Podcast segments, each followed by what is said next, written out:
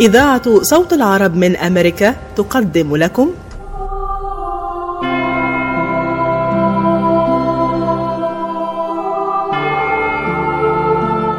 رسائل عيد الميلاد.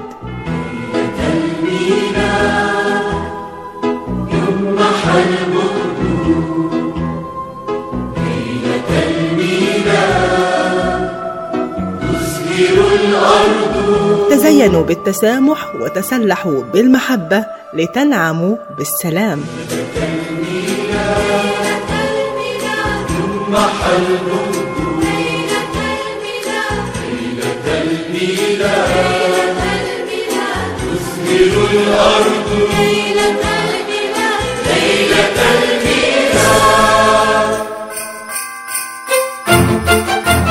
مرحبا مستمعينا في كل مكان وحلقة خاصة على أثير صوت العرب من أمريكا ورسائل عيد الميلاد.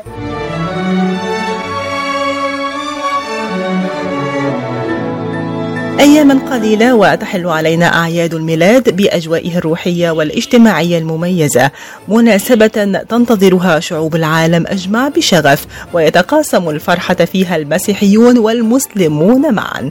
في الكنائس تقرع الأجراس وتضاء الشموع وتستمتع الآذان بالترانيم الروحية الغنية بمضامينها وألحانها العذبة. وفي الشوارع والبيوت تنتشر أجواء الفرحة وتجتمع العائلات حول الموائد العامرة بالمحبة والسعادة. وفي كل عام تحمل لنا أعياد الميلاد العديد من الرسائل التي تجتمع حولها البشرية وتصلح لكل زمان ومكان. راديو صوت العرب من أمريكا يأتي إليكم هذا العام بأهم ثلاثة رسائل تحملها لنا أعياد الميلاد التسامح المحبة والسلام. هذا البرنامج يأتيكم برعاية حافظوا على صحتكم بالتصدي لكوفيد 19 وأيضا بمواجهة مرض الإنفلونزا الذي يصيب الملايين من الأشخاص معرضا أرواحهم ونظام الرعاية الصحية بأكمله للخطر. احصلوا على لقاح الإنفلونزا الآن فقد ثبت أنه آمن وفعال وأنه يقي ملايين الأشخاص من المرض ويمنع آلاف الحالات من دخول المستشفى، ناهيكم عن تجنب الوفيات في الولايات المتحدة. لابد لكل شخص في عمر ستة أشهر أو أكثر من الحصول على لقاح الإنفلونزا الموسمي حالا لنحمي عمالنا وأولئك الأكثر تعرضا لمضاعفات الإنفلونزا لمن تزيد أعمارهم عن 65 عاما. الأطفال دون الخامسة النساء الحوامل ومن يعاني من ظروف صحية خاصة ساعدونا في مواجهة الإنفلونزا والقضاء عليها. احصلوا على اللقاح لحماية مجتمعكم وأحبابكم. لمزيد من المعلومات زوروا موقع michigan.gov/flu رسالة من وزارة الصحة والخدمات الإنسانية في ولاية ميشيغان. مراكز IVF للخصوبة وأطفال الأنابيب تستقبل مراجعيها في بلومفيلد هيلز ومراكزها المنتشرة في ميشيغان وأوهايو. فريق من أمهر الأخصائيين في مجال التلقيح الاصطناعي. يعتبر دكتور شما أخصائي الأمراض النسائية والتوليد من أمهر استشاريي الأمراض التناسلية والعقم بخبرة أكثر من عشرة آلاف عملية طفل انبوب رعاية طبية ممتازة وتفهم عميق للأثر العاطفي والنفسي لتأثير العقم على الحالة النفسية. لمزيد من المعلومات اتصلوا على 248 952 9600 248 952 لتحضري عشاء طيب وسفرة ملكية منقدم لك تشكيلة متنوعة وغنية مربيات كبيس وحمص بطحيني. الجودة عالية والمنتجات صحية. الشكل مثل الخيال والريحة شهية. لتطلع سفرتك لوحة فنية زياد لقمة هنية وطعمة أصلية.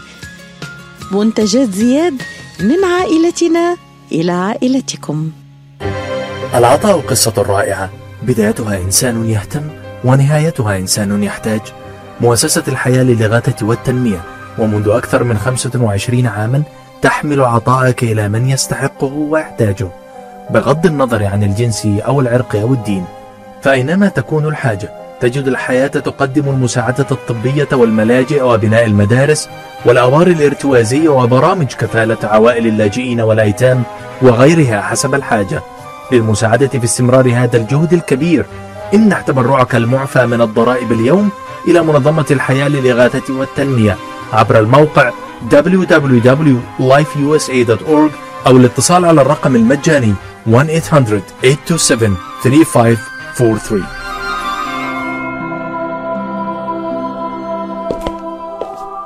روح الحنان. يا روح الحنان. أين أنت يا روح الحنان؟ أنا هنا يا روح القوة. تعال.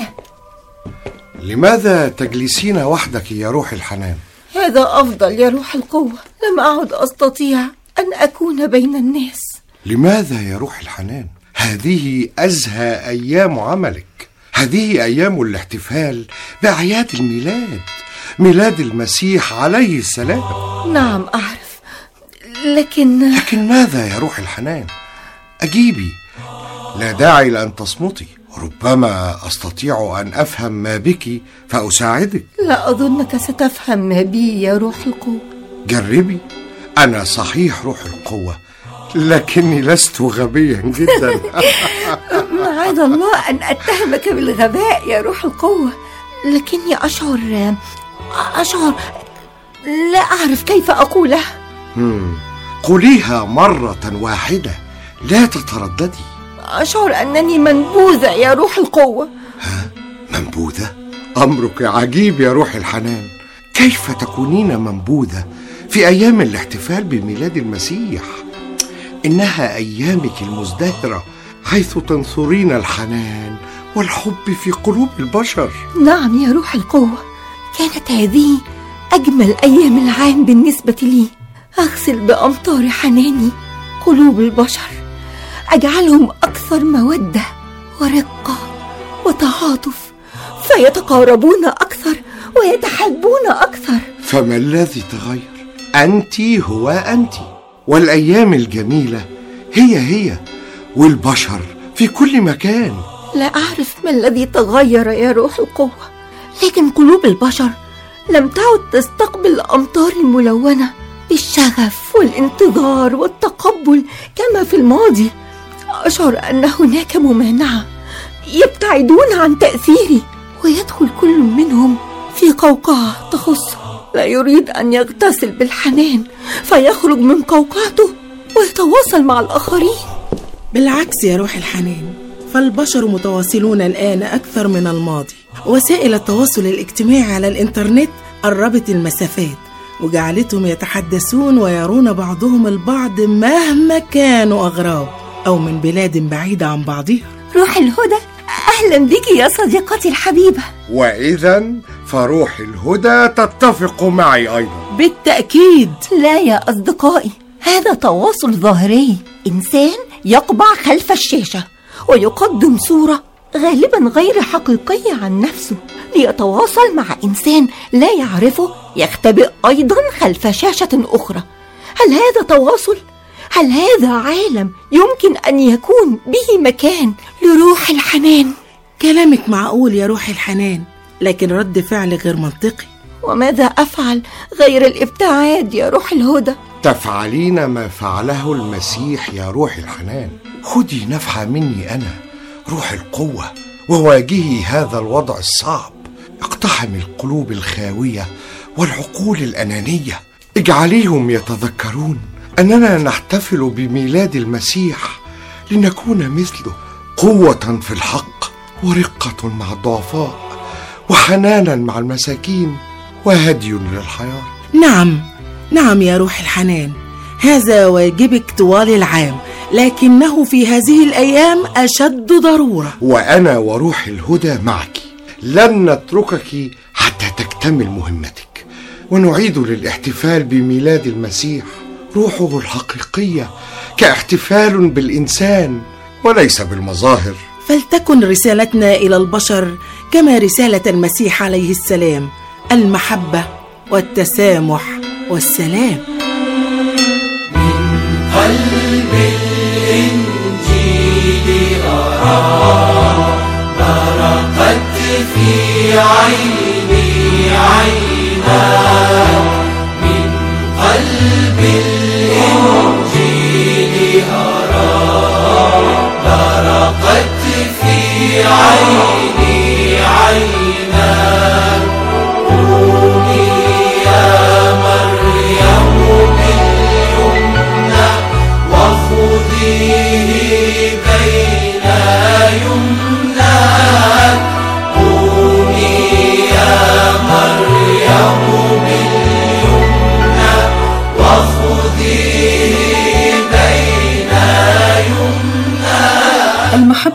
هي رسالة حياة تتجلى على أرض مصر منذ قديم الأزل.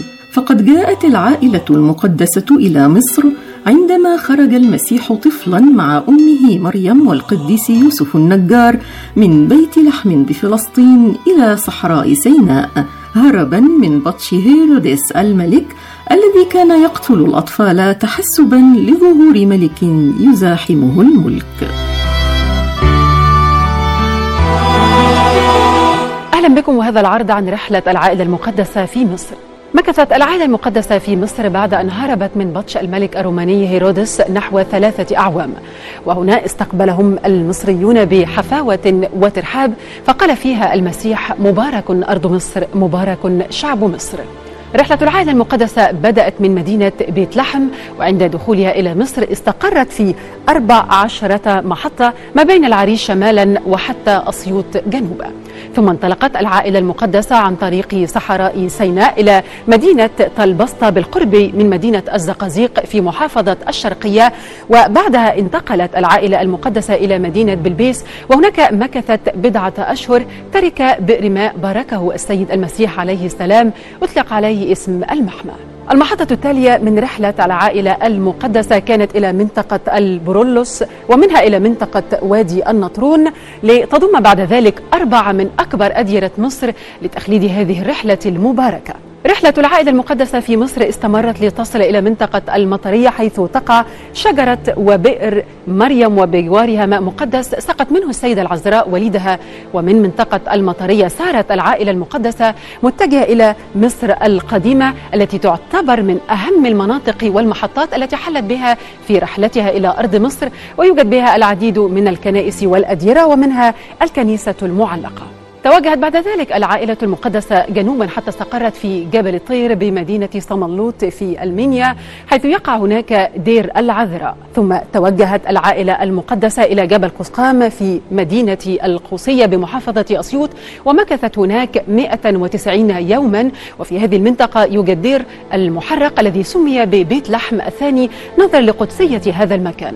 وأخيرا استقرت العائلة المقدسة في جبل درنكة بأسيوط قبل العودة مرة أخرى إلى فلسطين. وهناك يوجد دير درنكة المنحوت في الجبال. ختاما رحلة العائلة المقدسة كانت حدثا مهما في تاريخ مصر. تركت موروثا سياحيا دينيا ضخما بالعديد من المحافظات التي تشرفت بقدوم السيد المسيح والسيدة مريم العذراء.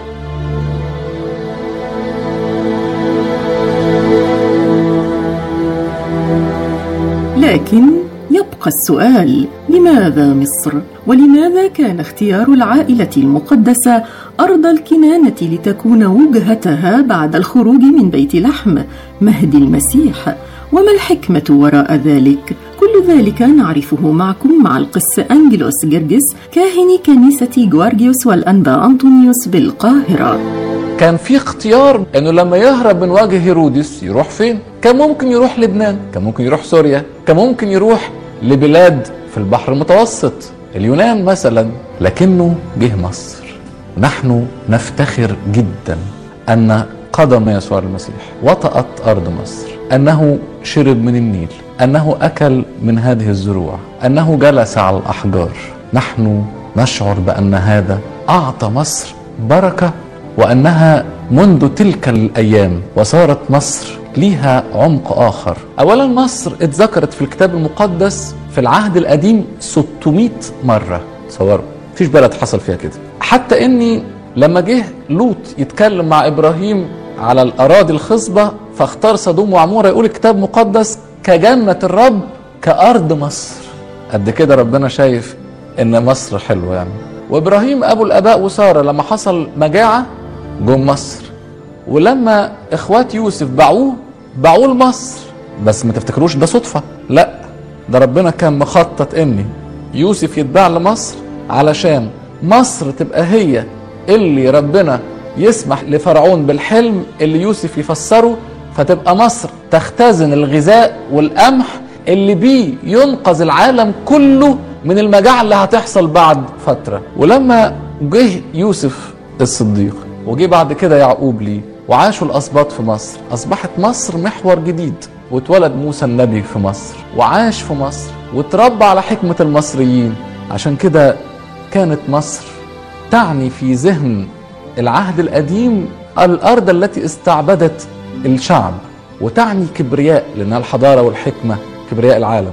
ولكن جاء إليها المسيح علشان تتغير هذه الصورة وتبقى مصر هي التي أخذت الطفل يسوع ثم أعطاها الطفل يسوع من أنفاسه من وجوده فتغيرت كل هذه الوجوه. لم تعد مصر هي صورة الكبرياء ولا هي صورة العبودية. حتى إن هوشع يقول من مصر دعوت ابني. ويجي الصورة الرائعة جدا اللي يذكرها سفر أشعية 19 الإصحاح ده كله عن مصر. مياه كثيرة لا تستطيع أن تطفئ المحبة. والسيول لا تغمرها. ينطبق هذا الكلام على المحبة بين الله والإنسان وكذلك على المحبة التي بين الإنسان وأخيه الإنسان. فإن كانت المحبة قوية وثابتة لا يمكن أن تزعزعها الأسباب الخارجية أيا ما كانت فهي كالبيت المبني على الصخر.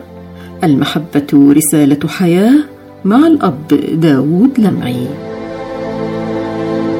عايز أكلمكم باختصار عن love حطيتها بال English في أربع كلمات. love ال L سميتها let go وال O opportunities فرص وال V value. value بال verb يعني to value thing يعني تديله قيمته يعني. وال E evaluation تقيم كل اللي بتعمل. لو عرفت اللاف بالطريقة دي هتعيش زي ما ربنا قصد. أولا let go. عشان تحب لازم تقدم تنازلات لازم تنسى لازم تسيب لازم تفتح إيدك. طلع الخدمة اللي في إيدك لغيرك طلع الفلوس اللي في إيدك لغيرك طلع العلم اللي عندك لغيرك. خليك متواضع قدام ربنا وقدام الناس وقدام نفسك. كل ده طريق الحب الحقيقي. إحنا قلنا love ال let go. أو فرص يعني إيه فرص العالم كله بيعرف يستخدم الكلمة دي. انه الهجرة فرصة الشغل فرصة. الجواز فرصة. الحقيقة كل ده كلام أي كلام. إنما الحب فعلا بقى فرصة. بمعنى أنت عندك فرص يومية فرص أن والديك موجودين حبهم اكرمهم. دي فرص ربنا يديهم العمر. فرص أن ليك شريك حياة حلو. شجعه كبره اسنده. فرص إنك لسه عيالك صغيرين أطفال شبعهم بيك. لما يبقوا شباب مش هتعرف تغير فيهم كتير. أنت عندك فرص طول الوقت. عن طريق حب كل اللي حواليك. مفيش حد حياته خالية من الفرص. في أي سن في أي مرحلة دايما الحب expressed في فرص. ثالث حرف ال values فاليو أنا حطيتها كفيرب يعني. ادي قيمة للإنسان عاوزين نبص باحترام شديد لكل شخص بنتعامل معه مسيحي أو غير مسيحي. ده الحب. إنك تبص الإنسان لا يقيم بمادة. ما ينفعش. إياك تقيم الناس زي ما العالم علمنا نقيم الناس إزاي. مش هتعرف تحب. الحب لازم يطلعك بره التقييم المزيف بتاع الدنيا. الإنسان أهم من الإنجاز ذاته. آخر كلمة في لاف evaluation. قيم نفسك على الحب طول الوقت. وتجسدت المحبة على أرض الكنانة مصر عبر الزمن. فيحيا الهلال مع الصليب ليس مجرد شعار أطلقه المصريون لتوحيد صفوفهم خلال ثورة 1919 بل هو تعايش جميل بين المسيحيين والمسلمين في مصر. تجلت به الوحدة الوطنية على مر العصور وجاءت أيضا ثورة الخامس والعشرين من يناير عام 2011 وكذلك ثورة الثلاثين من يونيو عام 2013 لتعيد للأذهان روح وأجواء ثورة 1919 تعيش مصر حرة مستقلة. عيش مصر حرة مستقلة. عيش مصر حرة مستقلة. في الحقيقة أنا عايز أقول إن في مصر عندنا هنا بنتميز بنقطة مهمة قوي وهي تلاحم العنصري الأمة المسيحيين والمسلمين في وقت الشدة ووقت الضيقات. يعني في ثورة 19 بان هذا التلاحم بقوة وبشدة وبعد كده في ثورة 52 وبعد كده في حرب 67 ومواجهتها ومواجهة النكسة وأثرها على البلد. جينا في 73 التلاحم الشعبي الكبير آه، ظهر فيه الجنود والضباط المسيحيين والمسلمين معا في إيد واحدة. جينا في ثورة 2011 وميدان التحرير يشهد بقد إيه المسيحيين والمسلمين ما كنتش تقدر تفرق بينهم لدرجة مثلا نيجي يوم الجمعة الإخوة المسلمين يقفوا يصلوا والمسيحيين واقفين وراهم عاملين كردون يحموهم ونيجي العكس بعد كده بعد شوية المسيحيين يقفوا يصلوا والمسلمين يقفوا يحموهم. إيه لما تيجي تبص مثلا خط بارليف ومين اللي فكر في الخراطيم ويفجر خط بارليف ال- اللواء باقي فتلاقي تلاحم شديد وقوي وقت الشدة وقت التجارب وقت الضيقات تلاقي النسيج الوطني واللحمة إزاي ان هي حقيقية وواقعية. في بعض الأحيان طبعا تظهر مشاكل من وقت للتاني. شأن أي مجتمع موجود فيه تبان بعض المشاكل سواء كانت مفتعلة أو مشاكل حقيقية. إنما أنا بحس ان بسرعة بنقدر نواجه المشاكل دي مع بعض بالروح الواحدة وبالتاريخ القديم لأن الإنسان لما يتذكر تاريخه القديم صحيح. ويكبر النقط المضيئة اللي عبر التاريخ اللي خلتنا نسيج واحد يقدر يواجه أي مشكلة أو أي ضيقة بنمر بيها في هذا المجال. قولوا معي يحيى الهلال مع الصليب. يحيى الهلال مع الصليب. هذا البرنامج يأتيكم برعاية بعد تطعيم أكثر من ثلاثة بلايين شخص حول العالم بشكل كامل بلقاح كوفيد-19 تمت الآن الموافقة على تلقيح الأطفال من عمر 5 إلى 11 سنة. فقد أثبتت الدراسات بعد تجارب سريرية مع أطفال حول العالم أن جرعتي اللقاح المخصصة لهم آمنة وفعالة. يوصي الأطباء بتلقيح الأطفال من سن الخامسة فما فوق من أجل حماية الأصحاء منهم أو ذوي الظروف الصحية الصعبة. الطفل جزء من المجتمع وهو معرض لأن يصاب بالفيروس. ويمكن أن يحمله لعائلته ولمن حوله. احمي طفلك وعائلتك ومجتمعك. لقح طفلك ليكون بأمان في المدرسة أو مع العائلة والأصدقاء وأثناء ممارسة الرياضة. تحدث لطبيبك واكتشف الحقائق بنفسك أو زر موقع michigan.gov slash kids covid vaccine. رسالة من وزارة الصحة والخدمات الإنسانية في ميشيغان تحس إنه إيديك عم تنمل أو كتفك عم يجمد؟ أو أصابعك عم تورم وما عم تقدر تشتغل فيهم مثل ما بتريد. مرحبا أنا الدكتور عبد المجيد قطرنجي. زورونا بموقعنا الإلكتروني www.kachanjihandcenter.com لتتعرفوا على كيفية العلاجات لإصابات اليد والكتف والكوع. وإن شاء الله تقدروا تشاركونا بافتتاح مركزنا الجديد في تروي ميشيغان. ونتمنى لكم العفو والعافية. للمواعيد زورونا في عيادتنا الواقعة على 1565 في مدينة تروي البناء F أو اتصلوا بنا على الرقم 248-869-4263 That's 248-869-4263 قشات Mediterranean Market بإدارة سهر قشات وأولاده يرحبون بالجالية العربية والكلدانية. جميع أنواع المواد الغذائية البان طازجة الكرزات والبهارات الطازجة. داخل الأسواق مطعم Mediterranean شيش كباب يقدم يوميا جميع أنواع الكباب. المقبلات العربية العراقية وصواني الكامبو المميزة تفتح الأسواق من الثامنة إلى التاسعة مساء من الاثنين وحتى السبت ومن الثامنة صباحا إلى التاسعة مساء يوم الأحد. تقع الأسواق على 32839 Northwestern Highway في مدينة فارمينغتون هيلز لحوم حلال للجالية الإسلامية لطلباتكم من المطعم call 248-538-7855 that is 248-538-7855 قشة Mediterranean Market خدمة متميزة ومعاملة راقية. اسمك جميل جدا يا مريم. كنت أتمنى لو كان اسمي أنا أيضا مريم. اسمك كذلك جميل يا ملك وفيه نورانية وصفاء. ألم يكن الأولى أن يكون اسمي أنا مريم؟ لماذا يا ملك؟ ألا إنك مسيحية وأنا مسلمة؟ نعم وهل هناك مصري لا يحب السيدة مريم التي خصص القرآن الكريم سورة باسمها وتقيد نساء مصر كلهن الشموع لها ليس كلهن يا مريم انظري إلى زميلتنا سهام إنها تتجنبني كأنني غريبة سهام هي الغريبة يا ملك لديها بعض أفكار غير حقيقية تفصل بيننا لكنها ستفهم كل شيء. أعطيتها بالأمس مقالي. عندما تقرأه ستعرف الحقائق وستعرف أن ما حشى به البعض عقلها زائف وغير صحيح. ماذا كتبت في المقال؟ شعرت أن روحا من الحنان تتسرب بداخلي وأن قوة تجعلني أكتب لأهدي أمثال زميلتنا سهام إلى الحقيقة. كل هذه الأرواح كتبت المقال معك يا مريم. نعم والأهم أن المحبة كانت معي. أية محبة؟ المحبة التي لا تعرف مصر غيرها. المحبة التي تطرد أرواح الكراهية الشريرة. المحبة التي احتضنت بها مصر. سيدنا المسيح وأمه لثلاثة سنوات رعته وحمته وكانت أول دياره التي انطلقت منها رسالته إلى العالم. نعم يا مريم. هذه المحبة في كل مكان بأرضنا وجونا وتاريخنا.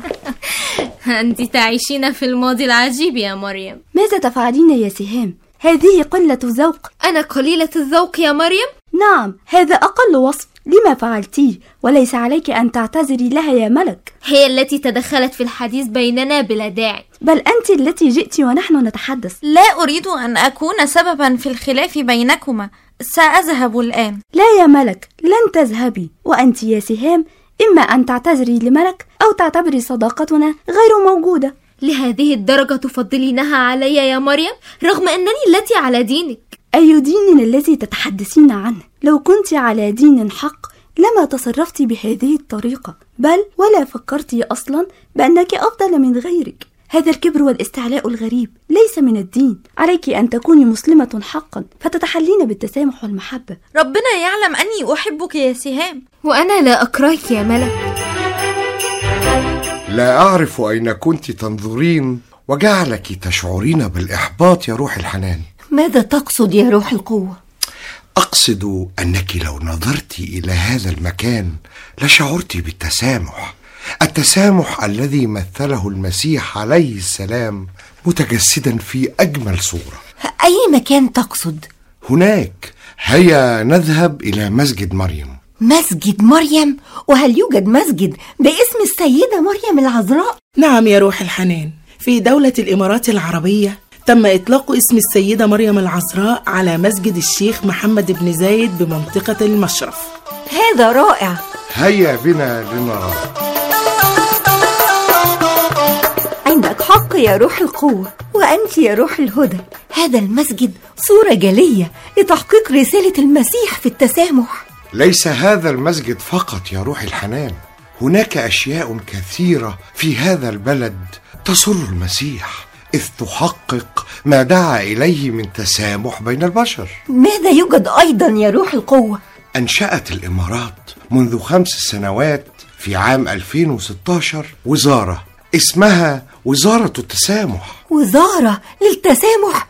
يا الله القدير. وفي العام ذاته تم إعلان البرنامج الوطني للتسامح. وبعده بثلاثة أعوام أعلن عام 2019 عاما للتسامح كما أعلنت وثيقة الأخوة الإنسانية. واستضافت الإمارات لقاء الأخوة الإنسانية الذي جمع شيخ الأزهر وبابا الفاتيكان لتعزيز قيم التسامح والمحبة بين الثقافات والأديان وترسيخ مبادئ التعايش وقبول الآخر. وأطلق اسم التسامح على أجمل جسر في دبي المدينة العالمية. كل هذا يحدث وأنا لا أدري. يبدو أنك كنت تنظرين إلى نصف الكوب الفارغ فقط يا روح الحنان. أو تنظرين إلى النصف المظلم من القمر ولا ترين النصف المضيء الرائع. عززت الإمارات موقعها الريادي عالميا بتبنيها منظومة القيم وذلك منذ نشأة الدولة. التي قامت على الانفتاح والتسامح وحفظ الحقوق وترسيخ دولة العدالة وحفظ الكرامة البشرية واحترام الثقافات وترسيخ الأخوة الإنسانية واحترام الهوية الوطنية ودعمت تلك المبادئ بحزمة من القوانين والتشريعات الكفيلة بضمان تلك التوجيهات حتى أصبحت الإمارات رمزا وعاصمة للتسامح في العالم مثلما القس بشيوي فخري راعي كاتدرائية الأنبا أنطيونيوس للأقباط المصريين أبو ظبي. تتجلى كلمة التسامح والتعايش في دولة الإمارات في ثلاثية عظيمة في ضمير الإنسانية جمعاء. أولا روح المؤسس. التسامح هو روح أصيل من صحيح الدين. روح القائد المؤسس طيب الله ثراه الشيخ زايد. تنتقل بتلقائية شديدة من جيل إلى جيل. بذرت من قبله شجرة جميلة نمت في كل ربوع الإمارات تشهد ثمارها كل أقطار المسكونة. ثانيا رؤية حكيمة من القيادة الرشيدة. لقد أصبح التسامح والتعايش كيان مؤسسي فتم إصدار مرسوم بقانون رقم 2 لسنة 2015 لمكافحة التمييز ونبذ الكراهية.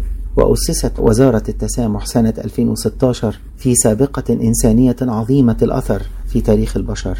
ثالثا توجه أمة وإرادة شعب. فرسمت لوحة إنسانية فريدة حيث نجد أكثر من 200 جنسية وعرق بكفاءات متنوعة وإبداعات خلاقة يعيشون في مجتمع واحد بتناغم وسلام وأمان وسعادة تحت مظلة وسيادة القانون. فأصبحت الإمارات مثل يحتذى به ومنارة لكل العالم كنموذج للتعايش الحقيقي.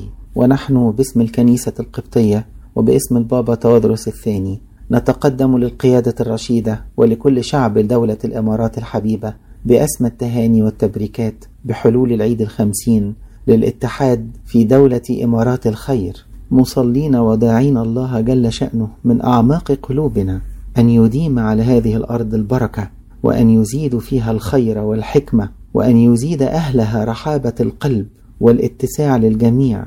لتظل منارة لكل الإنسانية ولإلهنا المجد دائما أبديا. آمين. جسدت الإمارات في وثيقة مبادئ الخمسين التي صدرت هذا العام بما تبذله من جهود ومبادرات والتي أكدت أن منظومة القيم لديها ستبقى قائمة على الانفتاح والتسامح واحترام الثقافات وترسيخ الأخوة الإنسانية. وخصصت عام 2019 عاما للتسامح والذي توج في فبراير من عام 2019 باللقاء التاريخي الذي جمع فضيلة الإمام الأكبر الدكتور أحمد الطيب شيخ الأزهر رئيس مجلس حكماء المسلمين وأخيه قداسة البابا فرانسيس بابا الكنيسة الكاثوليكية والذي يعتبر الأول على الإطلاق إذ اختار الرمزان الدينيان الكبيران أرض الإمارات تحت رعاية صاحب السمو الشيخ محمد بن زايد آل نهيان ولي عهد أبو ظبي نائب القائد الأعلى للقوات المسلحة لعقد قمة تاريخية في لقاء الأخوة الإنسانية والتباحث في سبل تعزيز التعايش بين الأديان والعقائد المختلفة. وأسفر اللقاء على وثيقة الأخوة الإنسانية من أجل السلام العالمي والعيش المشترك حيث وضعت إطارا لدستور عالمي جديد يرسم خريطة طريق البشرية نحو عالم متسامح. وقيمة التسامح جليلة أيضا في بيت العائلة الإبراهيمية الجاري إقامته في جزيرة السعديات بالعاصمة الإماراتية أبو ظبي ويضم كنيسة ومسجدا وكنيسا تحت سقف صرح واحد ليشكل للمرة الأولى مجتمعا مشتركا تتعزز فيه ممارسات تبادل الحوار والأفكار بين أتباع الديانات كما استبقت الإمارات تلك المبادرات الحديثة بتأصيل القانون للتسامح في دستورها وق قوانينها وتم اعتماد مادة التربية الأخلاقية ليتم تدريسها في مدارس الدولة وإنشاء جسر التسامح في دبي ومسجد مريم أم عيسى في أبو ظبي. التسامح مطلب ضروري وهو قيمة تحتاج إليها البشرية جمعاء والدول والمجتمعات على حد سواء بمختلف أديانهم ومعتقداتهم وأعراقهم. لما لهذه القيمة السامية من تعزيز لغة الحوار وترسيخ خطاب المحبة ونبذ العنصرية والتعصب واستئصال خطاب الكراهية والعنف. الله محبة ومن يثبت في المحبة يثبت في الله والله فيه. التسامح قيمة إنسانية عظمى بل وعمود من أعمدة بناء المحبة في القلب ويمثل مبدأ التسامح موقفا مركزيا في تعليم الأديان. إنه انعكاس لحالتنا الداخلية. فإن كنا نحيا متعة المغفرة الإلهية لنا من بعد تعدياتنا أمكننا أن نعكسها على من حولنا تسامحا وغفرانا. فلماذا التسامح؟ ببساطة لأننا بشر مخلوقين على صورة الله ومثاله فتسامحنا يعبر عن كينونتنا تعكسه مواقفنا وقناعاتنا وسلوكنا اليومي.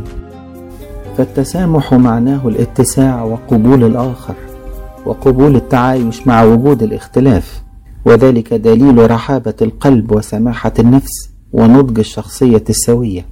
وله مفهوم بمعنى قبول النقد لتحسين النفس كما جاء في الكتاب المقدس وبخ حكيما فيحبك. وأيضا التسامح يعني السماح بالحرية الشخصية والثقافية والدينية بما لا يتعارض مع القانون والعرف العام والموروثات الثابتة. ويأتي المفهوم الأخير للتسامح بمعنى المسامحة والغفران. ومن دلائل التسامح في طبيعة الله عز وجل وفي أعماله. تنوع الخلق واتساعه والعيش المشترك بين الناس والاختلاف بين البشر لقصد التكامل وأعمار الأرض. أيضا طول طول الأناة والصبر الإلهي على الأخطاء البشرية منذ البداية. ومن دلائله أيضا التعليم المستمر بالأنبياء والرسل والغفران الإلهي غير المحدود والمسامحة. وفيض الخير على الجميع بدون تمييز حتى للملحدين والجاحدين. وأيضا من دلائله قبول توبة الإنسان مهما عمل من شر وحتى اللحظة الأخيرة من حياته. فالتسامح ببساطة هو عودة إلى قصد الله. كما جاء في الكتاب المقدس إني أنا الرب إلهكم فتتقدسون وتكونون قديسين لأني أنا قدوس. إن عالم اليوم يسوده كراهية وعنف وحقد. ومحاولات الإيذاء ومحاولات السيطرة على الغير أو استغلالهم أو إذلالهم وانتشار الحروب والقلاقل وقتل الأبرياء تحت مختلف الحجج والأسباب وتميز ديني وطبقي وعرقي وجنسي فمجتمعاتنا المعاصرة في حاجة ماسة إلى روح التسامح والمغفرة فدائرة العنف والكراهية لن يوقفها الفعل العنيف ورده فالنار لا تطفأ بالنار بل بالماء هكذا العنف والكراهية تحتاج إلى المحبة والإخاء الإنساني والحكمة والإيجابية وروح المساواة وسيادة القانون لكيما يعود من أعمتهم الكراهية إلى رشدهم وضميرهم ويتقدم المجتمع ويسير في طريق السلام والمصالحة ويتجلى التسامح في حياة السيد المسيح الذي قيل عنه في الكتاب المقدس أنه ترك لنا مثالا لكي نتبع خطواته الذي إذ شتم لم يكن يشتم عوضا وإذ تألم لم يكن يهدد بل كان يسلم لمن يقضي بعدل. وقيل عنه أيضا أنه محب للعشارين والخطاة. في التسامح نحن نقبل الآخر وهذا لا يعني مجرد الإقرار بوجوده دون أن يكون لنا به علاقة وإنما التعامل معه إيجابيا ككائن مساو وربما أفضل. فنحن كلنا خليقة الله الواحد وليس لنا فضل فيها غير قبولنا هذه النعمة. فالتسامح ضد التعصب والانحياز والانكفاء على الذات. التسامح يحول دون دخول الضغائن والميل إلى الانتقام. قيل في الكتاب المقدس لا تجاز أحدا عن شر بشر. أيضا لا مكان مع التسامح للشماتة عند سقوط من عاداك والتشفي فيه. بل على العكس هي فرصة لرد الإساءة بالإحسان. والمساندة ساعة ضعف الإنسان وبهذا نخرجه من أسر العداء والبغضة. فإنك بهذا تجمع جمر نار على رأسه فإن عطش عدوك فاطعمه وإن عطش فاسقه. التسامح يزيل عوائق الجنس واللون والدين ويجعل الكل أقرباء الكل. فالرب بالتسامح وسع دائرة الاهتمام من القرابة العائلية إلى القرابة الإنسانية حيث البشر جميعا أخوة. وكل منهم مسؤول عن أخيه. التسامح يفرز بطء الغضب وضبط الانفعال لأننا في أشياء كثيرة نعثر جميعنا. أيضا التسامح فيه تشجيع للمبتدئين والصغار وقيل عن الرب أنه قصب مردوده لا يقصف وفتيله مدخنه لا يطفئ. وأوصى الكتاب المقدس قائلا شجعوا صغار النفوس اسندوا الضعفاء. التسامح هو قاعدة بناء التعامل الإنساني في المجتمعات المتقدمة. قيل في الكتاب المقدس مقدمين بعضكم بعضا في الكرامة وكل ما تريدون أن يفعل الناس بكم افعلوا هكذا أنتم أيضا بهم لأن هذا هو الناموس والأنبياء. رأيت قيمة المحبة في أهل مصر وقيمة التسامح في الإمارات. طبعا طبعا هذه نماذج رائعة. لكنها موجودة في بلدان أخرى كثيرة. أفهم هذا. لكني لا أريدكم أن تنسوا القيمة العليا التي دعا إليها المسيح القيمة التي أراها غير متحققة في كثير من مناطق العالم. قيمة السلام. إذا لنذهب إلى مدينة السلام.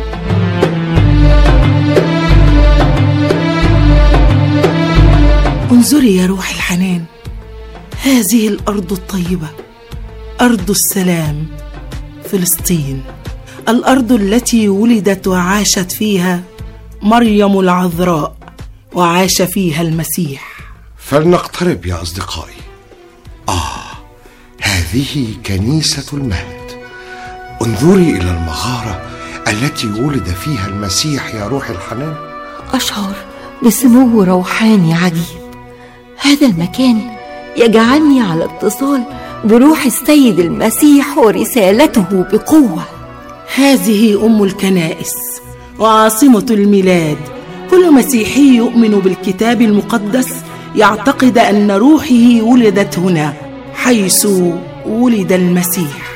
في هذه الأرض كما في مصر وكما في الإمارات وفي بلدان كثيرة ستجدين الإنسان حالة من المحبة والتآخي بين المسيحيين والمسلمين. لكنني حزينة حقا يا أصدقائي. حزينة وأنت في هذا المكان المقدس يا روح الحنان؟ نعم أنا في زهرة المدائن وأرض السلام. لكن هذه الأرض تعاني من افتقاد السلام منذ حوالي ثلاثة أرباع قرن. احترق الزيتون في أرض السلام ولا بد من عودة السيد المسيح ليعود السلام معه.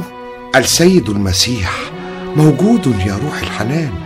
موجود فيك وفي وفي روح الهدى وعلينا أن نذكر العالم بالجوهر الصافي لرسالته المحبة والتسامح والسلام.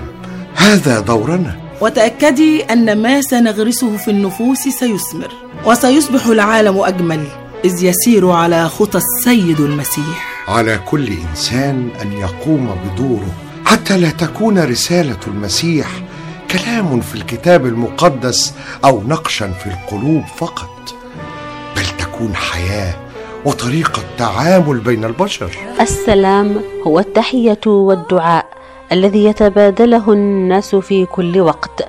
سلام لكم. وعندما كان المسيح يدخل على تلاميذه يدعو لهم بالسلام قائلا سلام لكم.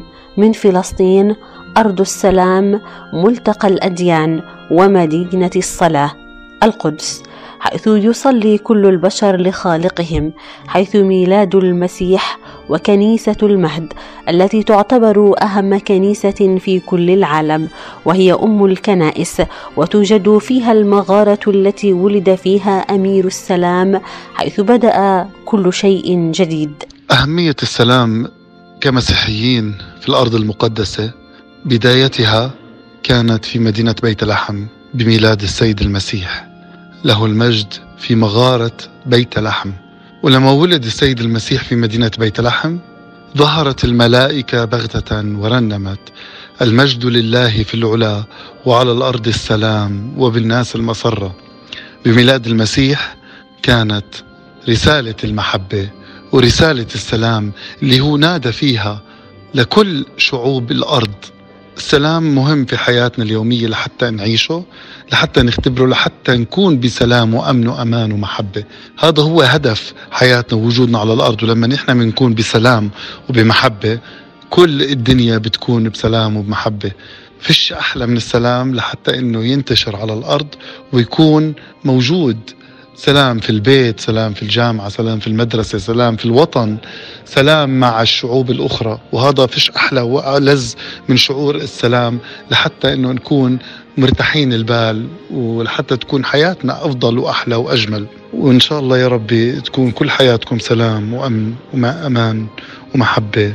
السلام هو الأمن والإطمئنان والخلو من الخوف والإنزعاج والقلق والاضطراب سواء لأسباب خارجية أو لأسباب نفسية كما أنه يعني النجاح والصحة والسعادة ماديا وجسمانيا ونفسيا. وتتراوح المواقف التي توصف بالسلام في الكتاب المقدس من الراحة من العداء بين الأمم وعدم وجود اضطرابات مدنية أو دينية إلى التحرر من المنازعات والخصومات بين الأفراد نتيجة المواقف الإيجابية التي يتحقق معها نجاح الفرد ماديا أو صحيا والخلو من القلق نفسيا وروحانيا وحيث تتوفر السكينة والهدوء ويقل الانزعاج من الضجيج إلى أبعد حد. كما حدثنا الأب ميشيل تاما كاهن رعية القديس إجوارجيوس السلام هو موضوع رئيسي وأساسي في الكتاب المقدس لأنه ثمرة العيش مع الله. أولا ينبني على المصالحة مع الله السلام بين الله والإنسان والإنسان والله ومن ثم بين الإنسان وإخوته البشر. فالكتاب المقدس يقول لنا في إنجيل لوقا الإصحاح الثاني والآية ال14 المجد لله في العلا. وعلى الأرض السلام وفي الناس المسرة.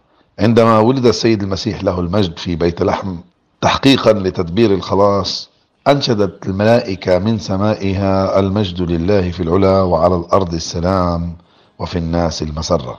إنه نشيد من ثلاثة كلمات مجد ورجاء وسلام. حققها الله وسلمها رسالة لجميع الناس. السلام هدف يتوق إليه كل إنسان. وكل جماعة إذ لا حياة سعيدة بدونه يتوق إليه الخاطئ أيضا سلاما روحيا مع الله في توبته عندما يريد أن يتوب ويرجع إلى الله. والجماعة أيضا تتوق يتوق إليه الجائع والعطشان والفقير والمسكين والبائس سلاما اجتماعيا ويتوق إليه كل جيل. ولذلك من هنا لابد أن نتكلم عن أن دور الكنيسة المعنية بالإنسان من كل جوانبه وبخير المجتمع تحمل رسالة وافرة لكي تكون صنيعة سلام في العالم في التعايش مع الآخرين في شرقنا الأوسطي كمسيحيين ومسلمين نعيش في ظل السلام وفي ظل العيش المشترك في بنيان هذا الكيان في لحمة الوحدة الوطنية في التآخي والتقارب والمعاضدة. نأمل من الله تعالى في هذه السنة أن يحل علينا السلام من رب السلام.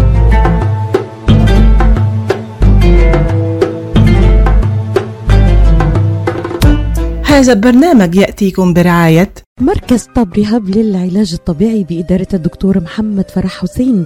أخصائي العلاج الطبيعي بخبرة أكثر من 13 عاما. طب رهاب يقدم خدمات العلاج الطبيعي وإعادة التأهيل ويضم مجموعة من أفضل أخصائي التشخيص الدقيق للحالات المرضية مع خبرة عالية في التعامل مع الحالات التي تحتاج إلى إعادة تأهيل وعناية خاصة بعد العمليات والكسور. طب رهاب يستقبل كل الحالات المتعلقة بألم الرقبة الظهر المفاصل شلل الوجه الانزلاق الغضروفي عرق النساء الحوادث وإصابات العمل. خبيرات في المعالجة النسائية لخصوصيات تامة للسيدات. عندما تبحثون عن رعاية متميزة اقصدوا توب ريهاب للعلاج الطبيعي الواقع على 15001 ميشيغان افنيو وللمواعيد اتصلوا على 313 846 0555 That's 846 0555 New Concept Products and Design بإدارة نجي عبود هل تحتاج فتح مطعم؟ هل تحتاج فتح محل المواد الغذائية؟ هل تحتاج تصاميم وخرائط؟ اتصل بناجي عبود على الرقم 734-744-9796 هل تريد شراء معدات المطابخ والمطاعم وبأسعار مخفضة وتسهيلات بالدافع؟ اتصل بناجي عبود الآن على الرقم 734-744-9796 خصم 5% عند الشراء ب 75 ألف أو أكثر على كافة المواد. لمزيد من المعلومات زوروا موقعهم الإلكتروني على www.newconceptproducts.com أو زوروهم في موقعهم الجديد. 31185 Schoolcraft in Livonia. ناجي عبود العلامة المميزة في عالم المطابخ. لازلتم معنا مستمعين تعيشون أجواء رسائل عيد الميلاد. تزينوا بالتسامح وتسلحوا بالمحبة لتنعموا بالسلام من فلسطين حيث يتميز التعايش الإسلامي المسيحي في فلسطين بعلاقة تاريخية منذ مئات السنين وكان أولها صدور العهدة العمرية في السنة الخامسة عشر هجريا سنة 633 ميلادية لتكون وثيقة احترام ومحبة بين المسلمين والمسيحيين في البلاد. فمنذ خمسة عشر قرنا في فلسطين تسلم الخليفة العادل عمر بن الخطاب رضي الله عنه مفاتيح مدينة القدس ووجد أن المسيحيين في مدينة القدس خاصة وفلسطين عامة فضلوا حكم أمير المؤمنين على حكم الرومان الذين كانوا يحكمون فلسطين مدة خمسة قرون. ومنذ ذلك التاريخ حتى الآن ونحن كأهل فلسطين ملتزمون بهذه العهدة التي تحافظ على حقوق المسيحيين في فلسطين. وقد ترسخت في مدينة القدس عبر قرون طويلة مظاهر التسامح بين المسيحيين والمسلمين ورسختها وصاية الهاشميين على المدينة التي أولت اهتمامها بالأماكن المقدسة اسلاميا ومسيحيا. ويتجلى التآخي الإسلامي المسيحي هذا في أرفع صورة بإشراف عائلتين مسلمتين على كنيسة القيامة أعرق الكنائس المسيحية فبينما تقوم عائلة نسيبة بفتح وغلق باب الكنيسة يوميا تتولى عائلة جودة حفظ مفاتيحها. إن فلسطين مسيحيين ومسلمين ضربوا المثل السامي والأعلى في حقيقة التعايش والتأخي فيما بينهم وهو مثال للعالم أجمع يحتذى به.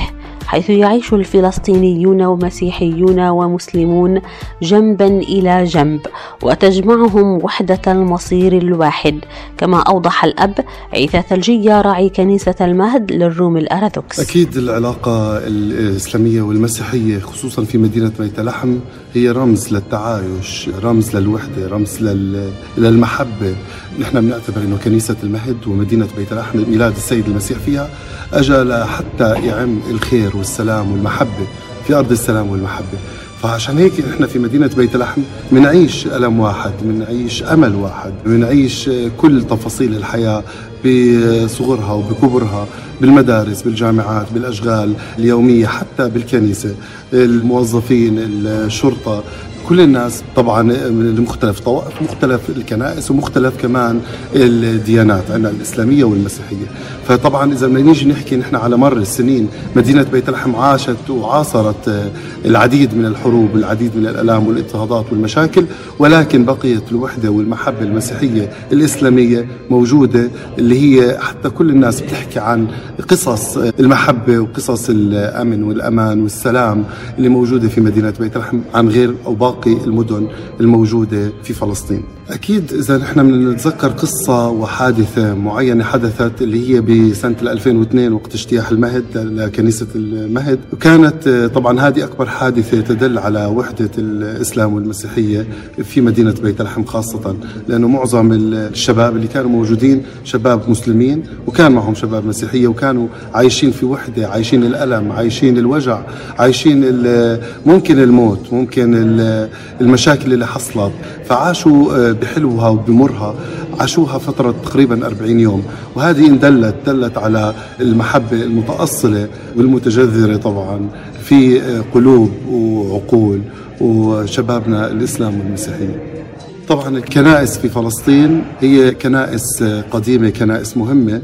بنت يعني بتحكي من تقريبا سنة 325 بعد الميلاد. وهي الكنائس اللي موجودة هي اللي بتلفت كل أنظار العالم لإلها. وأكيد كنيسة القبر المقدس اللي هي في القدس القيامة وكنيسة المهد يتم بنائهم من قبل القديس قسطنطين وأمه هيلانة الإمبراطورية. وطبعا تشهد عليهم حتى التاريخ أنه موجود بواقي وأثر لهذا التاريخ العميق.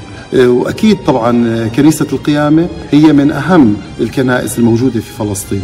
وإذا بدنا نيجي نحكي إنه مفتاحها موجود مع عائلة مسلمة. أكيد مفتاح كنيسة القيامة موجود مع عائلة مسلمة وكنيسة المهد كمان في عندنا الباب الخارجي في كمان مع عائلة مسلمة وعايشين جوا كنيسة المهد. وإذا بدنا نحكي عن كثير قصص واشياء حدثت كمسلمين ومسيحيين بنقدر نحكيها في مدينة بيت لحم وعن فلسطين عامة إنه كيف الوحدة والمحبة موجودة لحتى نحافظ على التراث نحافظ على الكنائس نحافظ على المساجد نحافظ على الوحدة والمحبة اللي موجودة بيناتنا. لأنه نحن كشعب فلسطيني هدفنا واحد أملنا واحد اللي هو الوصول لدولة فلسطين وعاصمة القدس الشريف.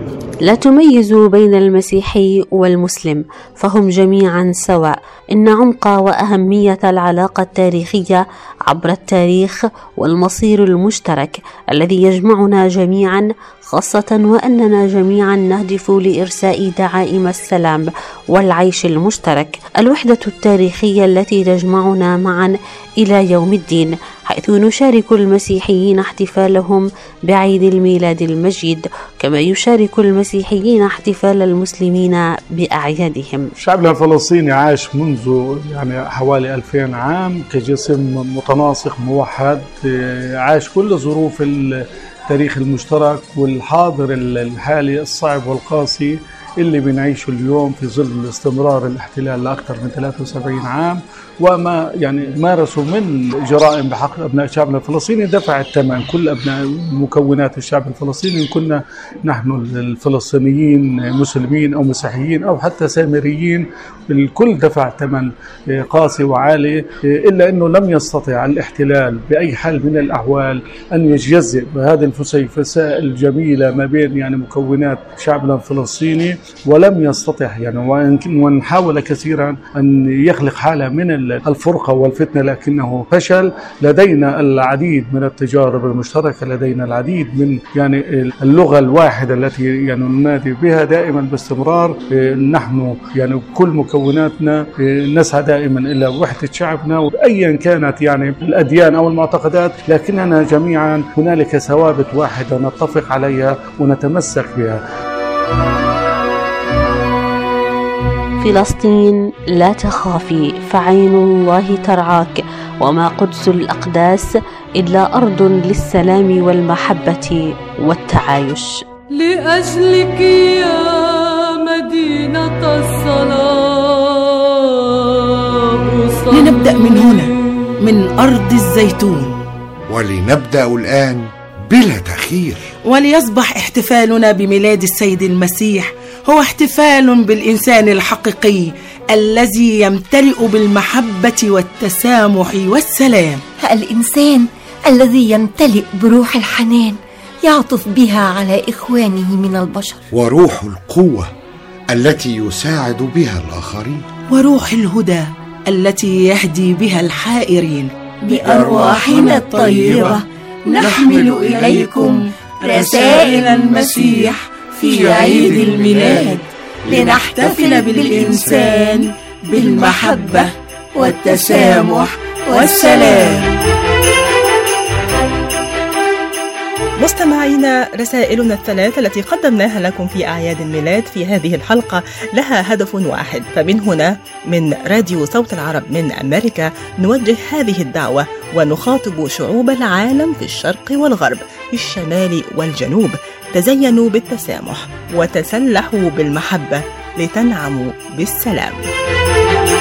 كنا معكم فريق عمل من مصر مروى مقبول وعبير شوقي من الإمارات نائلة جوابرة ومروى الحمدي من فلسطين رواء أبو معمر. ورؤية درامية منير عتيبة.